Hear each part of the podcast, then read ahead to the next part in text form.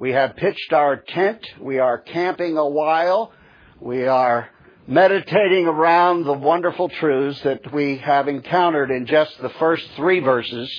We continue there today. First Peter chapter 1 verses 1 through 3. Peter, an apostle of Jesus Christ, to those who reside as aliens scattered throughout Pontus, Galatia, Cappadocia, Asia, and Bithynia, who are chosen according to the foreknowledge of God the Father by the sanctifying work of the Spirit to obey Jesus Christ and be sprinkled with His blood. May grace and peace be yours in the fullest measure. Blessed be the God and Father of our Lord Jesus Christ, who according to his great mercy has caused us to be born again to a living hope through the resurrection of Jesus Christ from the dead. Earthquake in Haiti, death, destruction, despair, Hundreds, if not thousands, of heartbreaking images have flooded our minds. We watch the news footage as much as we can bear it. But I would say to you that our vision is myopic at best, and the scenes viewed from our recliners insulate us against the true horrors of a people who had so little to begin with, and now next to nothing remains, and there are just no promises that anytime soon things will improve. May I put it this way, perhaps? Hope for the average Haitian is in shorter supply than water, food, and medical assistance. It's the worst of times in the history of that island. And there's little hope. Back here where we live, one of our neighborhood banks posted a sign right at the end of 2009. Its message, as we were facing the start of this new decade, simply read this way Things will get better. And on the bottom of their banner it said, Believe it. Now, maybe they will. But when asked to bank on it, to believe it, we need to know that such hope is little more than wishful thinking. Now, certainly, a positive attitude and wishful thinking has its place. But the people of God, and especially in what we might be tempted to call the worst of times, have something so much more wonderful, far beyond the notion of mere wishful or positive thinking. In fact, I declare to you that only Christians can use the term hope and mean something that is as sure and certain as the fact that Jesus Christ rose from the dead and that he lives forever and he will never die again. He is our hope. And so our hope is a living hope that can never die. I hope that we have by now fully established that truth with Peter's words in verse 3. We've been born again, he says, to a living hope through the resurrection of Jesus Christ from the dead. Only if you can dig up the bones of Jesus in some tomb outside of Jerusalem do you have a reason for ever saying all hope is gone. But perhaps the saddest of all truths is this, that many live in this world without hope because they are still without Christ. The richest man in the entire world, the most famous woman, the coolest new kid on the block, you see, are the poorest and most pitiful of creatures because being separated from God through unbelief, they have maybe everything in this world's sense of values, but they have no real hope. It is just as true to say that this morning there is some poorest of the poor among the Haitian population, a lone believer perhaps, wandering the streets, and though thirsty for a drink of water, perhaps longing for a bandage to bind his or her wound, yet we may count him or her among the most blessed of people anywhere because in their case, in their great affliction, having once heard the gospel of our Lord Jesus Christ, so that some, even in their dying, cling to a living hope that will not fail them. Beloved, I'm saying we do well to begin to think like this, seeing things from an eternal perspective. It's the only way you'll ever be able to make sense out of all the mysteries that take place under the sun. There are a few really great historic confessions of faith, they're called. And when these confessions of faith are studied by serious students of the Bible, they become extremely valuable summaries of truth that have strengthened uh, many generations uh, over the years. Uh, there is one that is called the Heidelberg Confession. It is wonderful. It is one such document that dates back uh, to the Reformation times, the 1500s. And in its catechism, the very first question is this What is your only comfort in life and in death. What is your only comfort in life and in death? I wonder how you would answer. Our brothers and sisters in the 16th century learned their lessons well.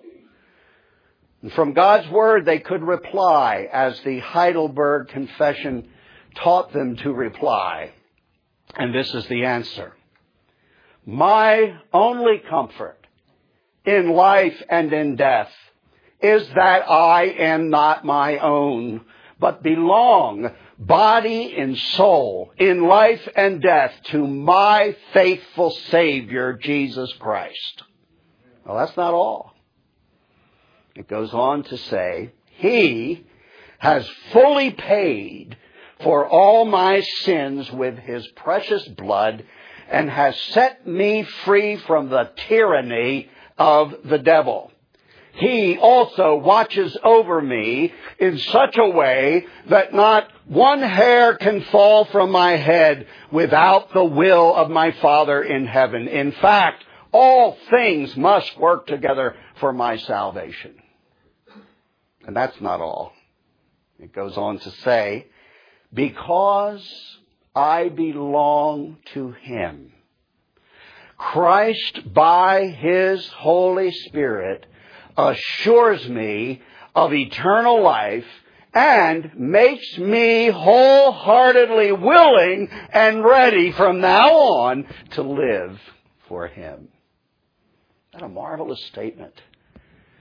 We Protestants would do well to get catechized all over again. Some of you have never been asked the important questions.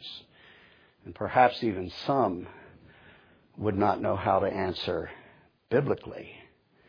What is your only comfort life and in death? Now, what makes that particular confession of faith, the Heidelberg Confession, resonate with many true believers down through the centuries of time is the fact that it is simply a restatement and application of Scripture itself. And very specifically, I would say it is a restatement of the teaching of Peter in these first three verses that we are studying together. For example, the confession of faith mentioned the safekeeping of the redeemed by the Father who does His will in our lives. In fact, it adopted Peter's very adjective when it comes to our redemption. The precious blood of Christ, fully paying for all our sins. And just as Peter in verse 2 speaks of the sanctifying work of the Spirit, the Heidelberg Catechism says that Christ, by His Holy Spirit, assures me of eternal life and is the agent by which I come wholeheartedly willing and ready to obey Jesus Christ to live for Him.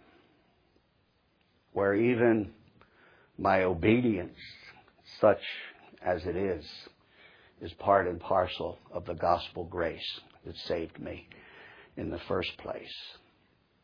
So last Lord's Day, we addressed what I referred to, if you were here, you may remember, as the four pillars of hope rising on the sure foundation of a living Lord and Savior. I'll give them to you again. Number one, we spent almost all the rest of our time here on the foreknowledge of God the Father. Pillar number one, the foreknowledge of God the Father. Number two, the sanctifying work of the Holy Spirit. Number three, our obedience to Jesus Christ. And number four, uh, that we are a people sprinkled with blood, even the precious blood of Christ. All of that in one verse, verse 2 of 1 Peter 1. And as I said, we dedicated most of uh, last week's study to the issue of God's foreknowledge that God the Father not only knows all things, that is His omniscience, but that He also knows me. Now that is His foreknowledge.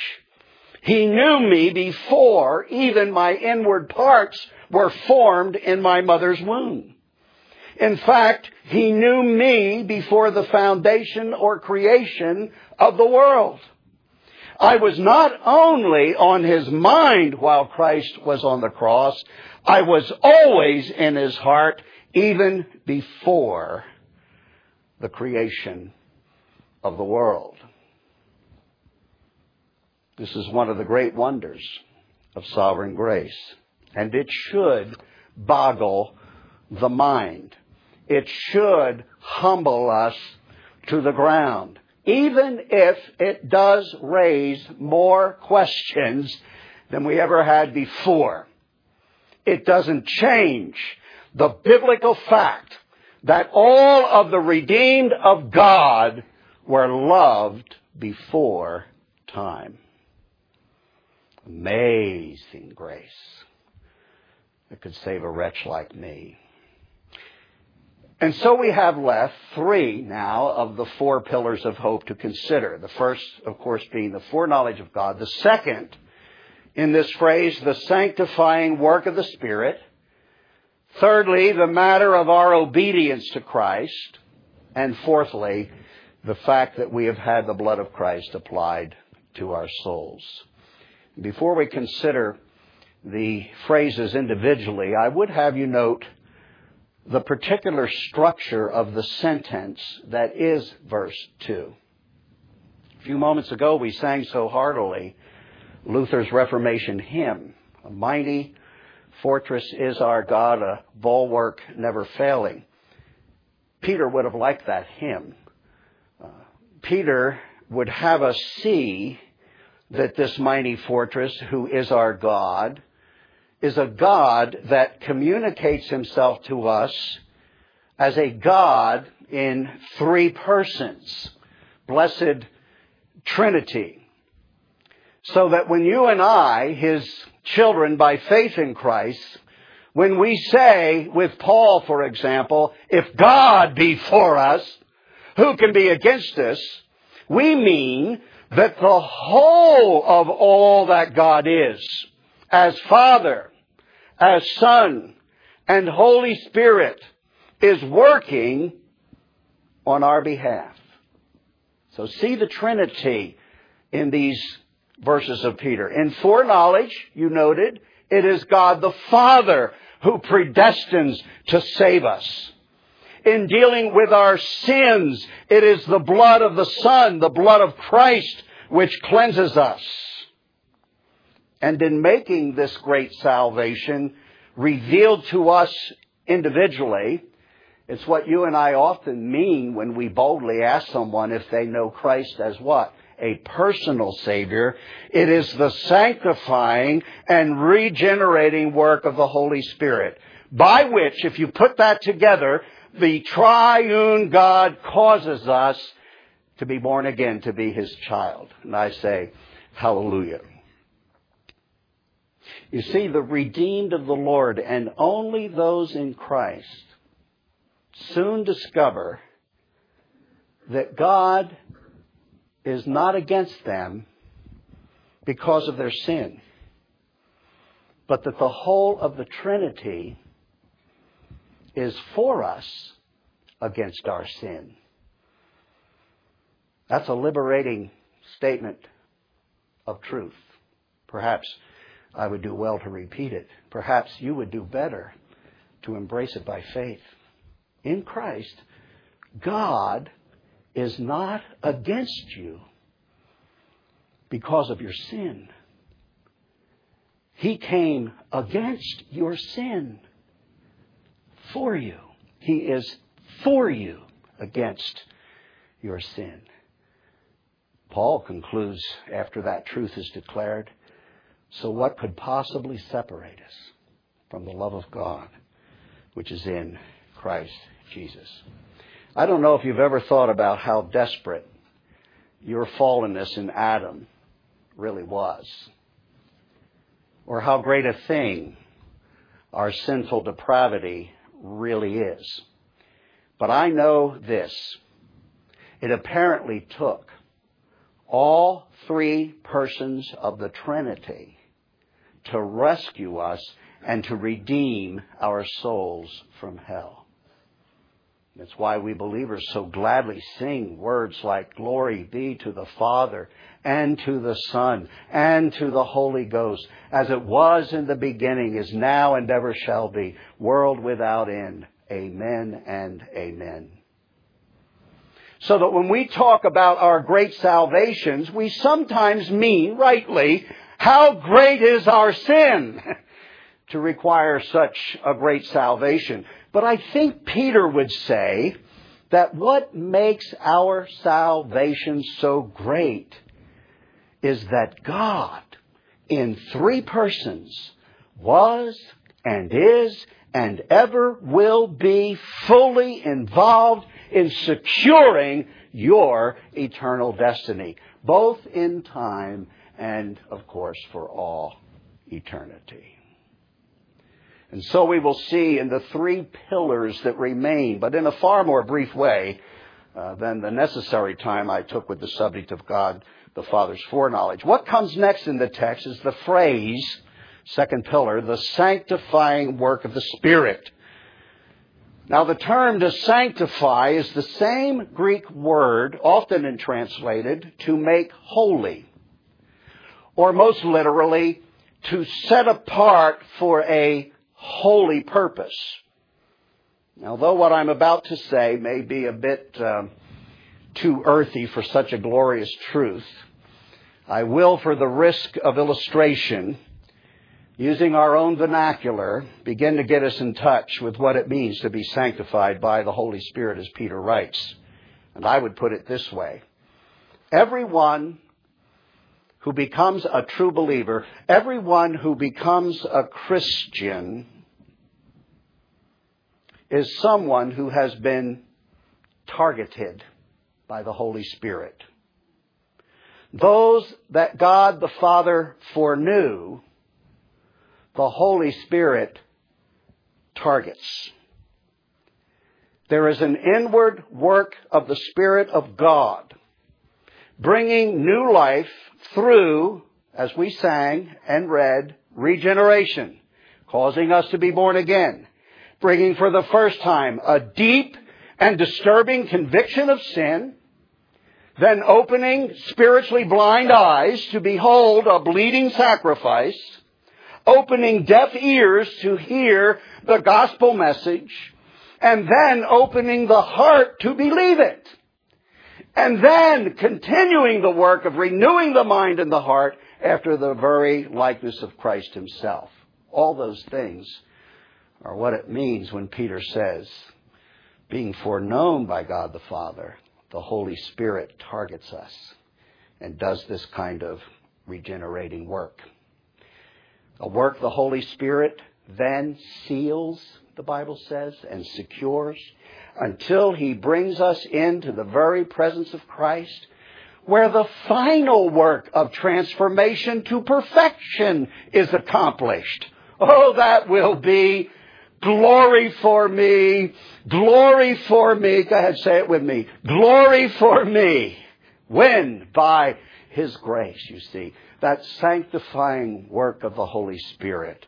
I see His face and made like unto Him. Oh, that will be glory for us. Peter says concerning the uh, third of the pillars that even our obedience to Christ, or maybe I should say especially our obedience to Christ, is also the fruit of this sanctifying work of the Holy Spirit. You see, folks, none of us at this stage of the Holy Spirit's work, at this stage of our sanctification, none of us really obey very well, or even very often, or certainly not consistently. Or as the Apostle Paul would say I have by no means arrived. But I want you to know this, that anything you ever do as a child of God that you could call obedience, or I should say that He would call obedience, is not, is not, nor could it ever be by the merits of your own efforts. You may not have thought of that when you hear the word obedience, that it is something that actually we could never do out of the strength of our own resolve. Jesus put it clearly this way in John 6:63. Here's what he said unequivocally. It is the Spirit, his Holy Spirit, who gives life. The flesh profits nothing. The words that I have spoken to you are of the Spirit and are life. Now I'm going to be visiting this matter of our obedience to Jesus Christ later in our studies, but for now, May I give you a distinction that you really must begin to make. I pray that you will make it.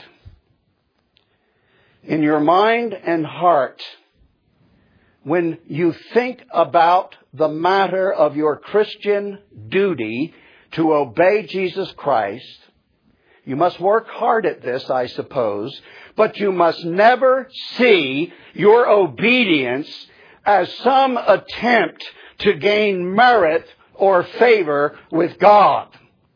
One scripture tells us, as the servants of God who've been redeemed, that even after we've done it all, assuming we could do it perfectly, we're still supposed to say what? We are unworthy servants. Now, perhaps James is a better teacher than Peter on this matter of obedience or good works, but Peter is making the same case that all of our obedience or good works are in fact bad good works if they are done for the purpose of gaining merit with God.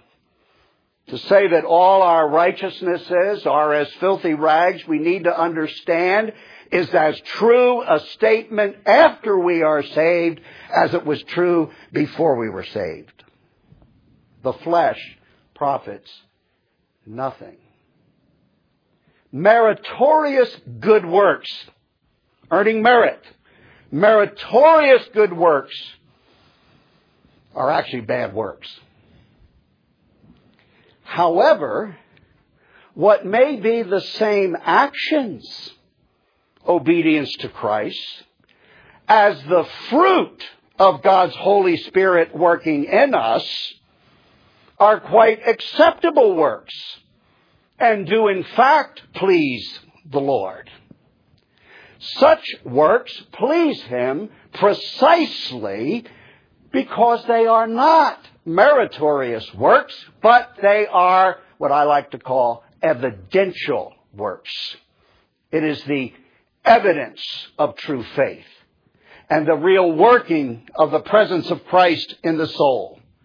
What Christ commands, we, by the Holy Spirit, accomplish as the fruit of His inward working through the Holy Spirit. Or, as the Scriptures declare elsewhere, we work out our salvation. We do obey, but only because it is God at work in us, both to will and to do His good pleasure. If you've done some acceptable good works this week, and were I, as a bystander, to see it, you need to know that more than a pat on the back, I would simply be giving praise to God for what you could not do ever in your own strength. But I would rejoice to see the working of the Spirit of God in your life. How liberating this truth should be. Too few Christians have grasped this, even after many years of trusting in Christ. Listen, Jesus said His commands are not burdensome. Unless you're trying to do them in the energy of your own flesh to gain some kind of favor. Maybe so God will answer your prayers or something. I don't know. His commands are not burdensome.